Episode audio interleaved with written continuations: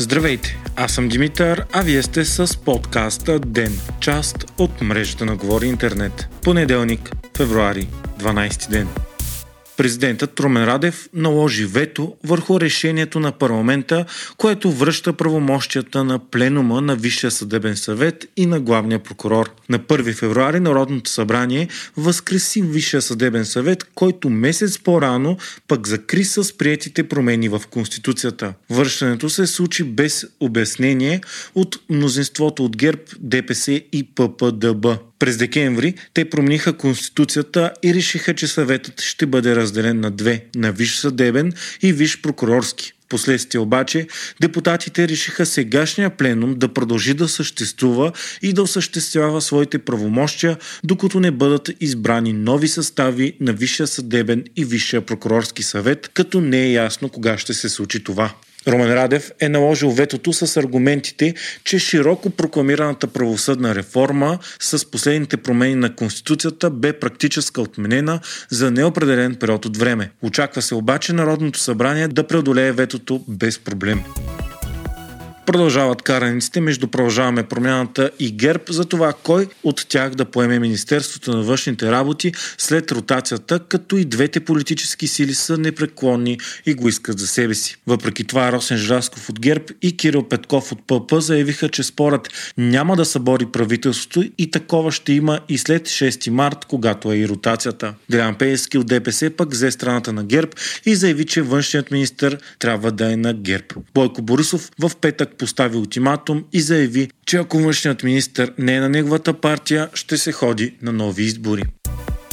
Миналата седмица президентът на Украина Володимир Зеленски уволни главнокомандващия на въоръжените сили на страната Валерий Залужни. Това стана след седмици спекулации, че Залужни ще бъде сменен. Причината е неуспехът на украинската контраофанзива, както и напрежението между главнокомандващия и президента, които имаха различно мнение за развитието на войната. Залужни, който спря настъплението на Русия в първите месеци на конфликта, е може би най-популярната публична фигура в момента в цяла Украина. Той е широко широко възприеман за национален герой.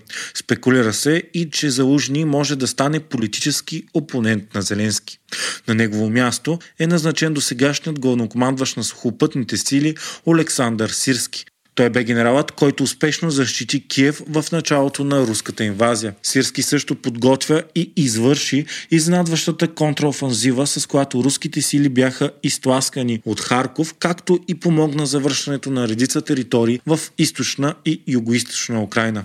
Междувременно руските сили продължават да атакуват по целия фронт на фона на недостига на амуниции от страна на Украина и спрените от САЩ военни доставки. Продължават и масираните руски атаки с дронове и крилати ракети из цялата страна. Заради недостига на амуниции за артилерията, Украина е на път да загуби Авдиевка, една от най-важните точки на фронта, където от седмици бушуват ожесточени битки. Индустриалният град е входна врата към цялата Донецка област и там конфликт има още от 2014 година.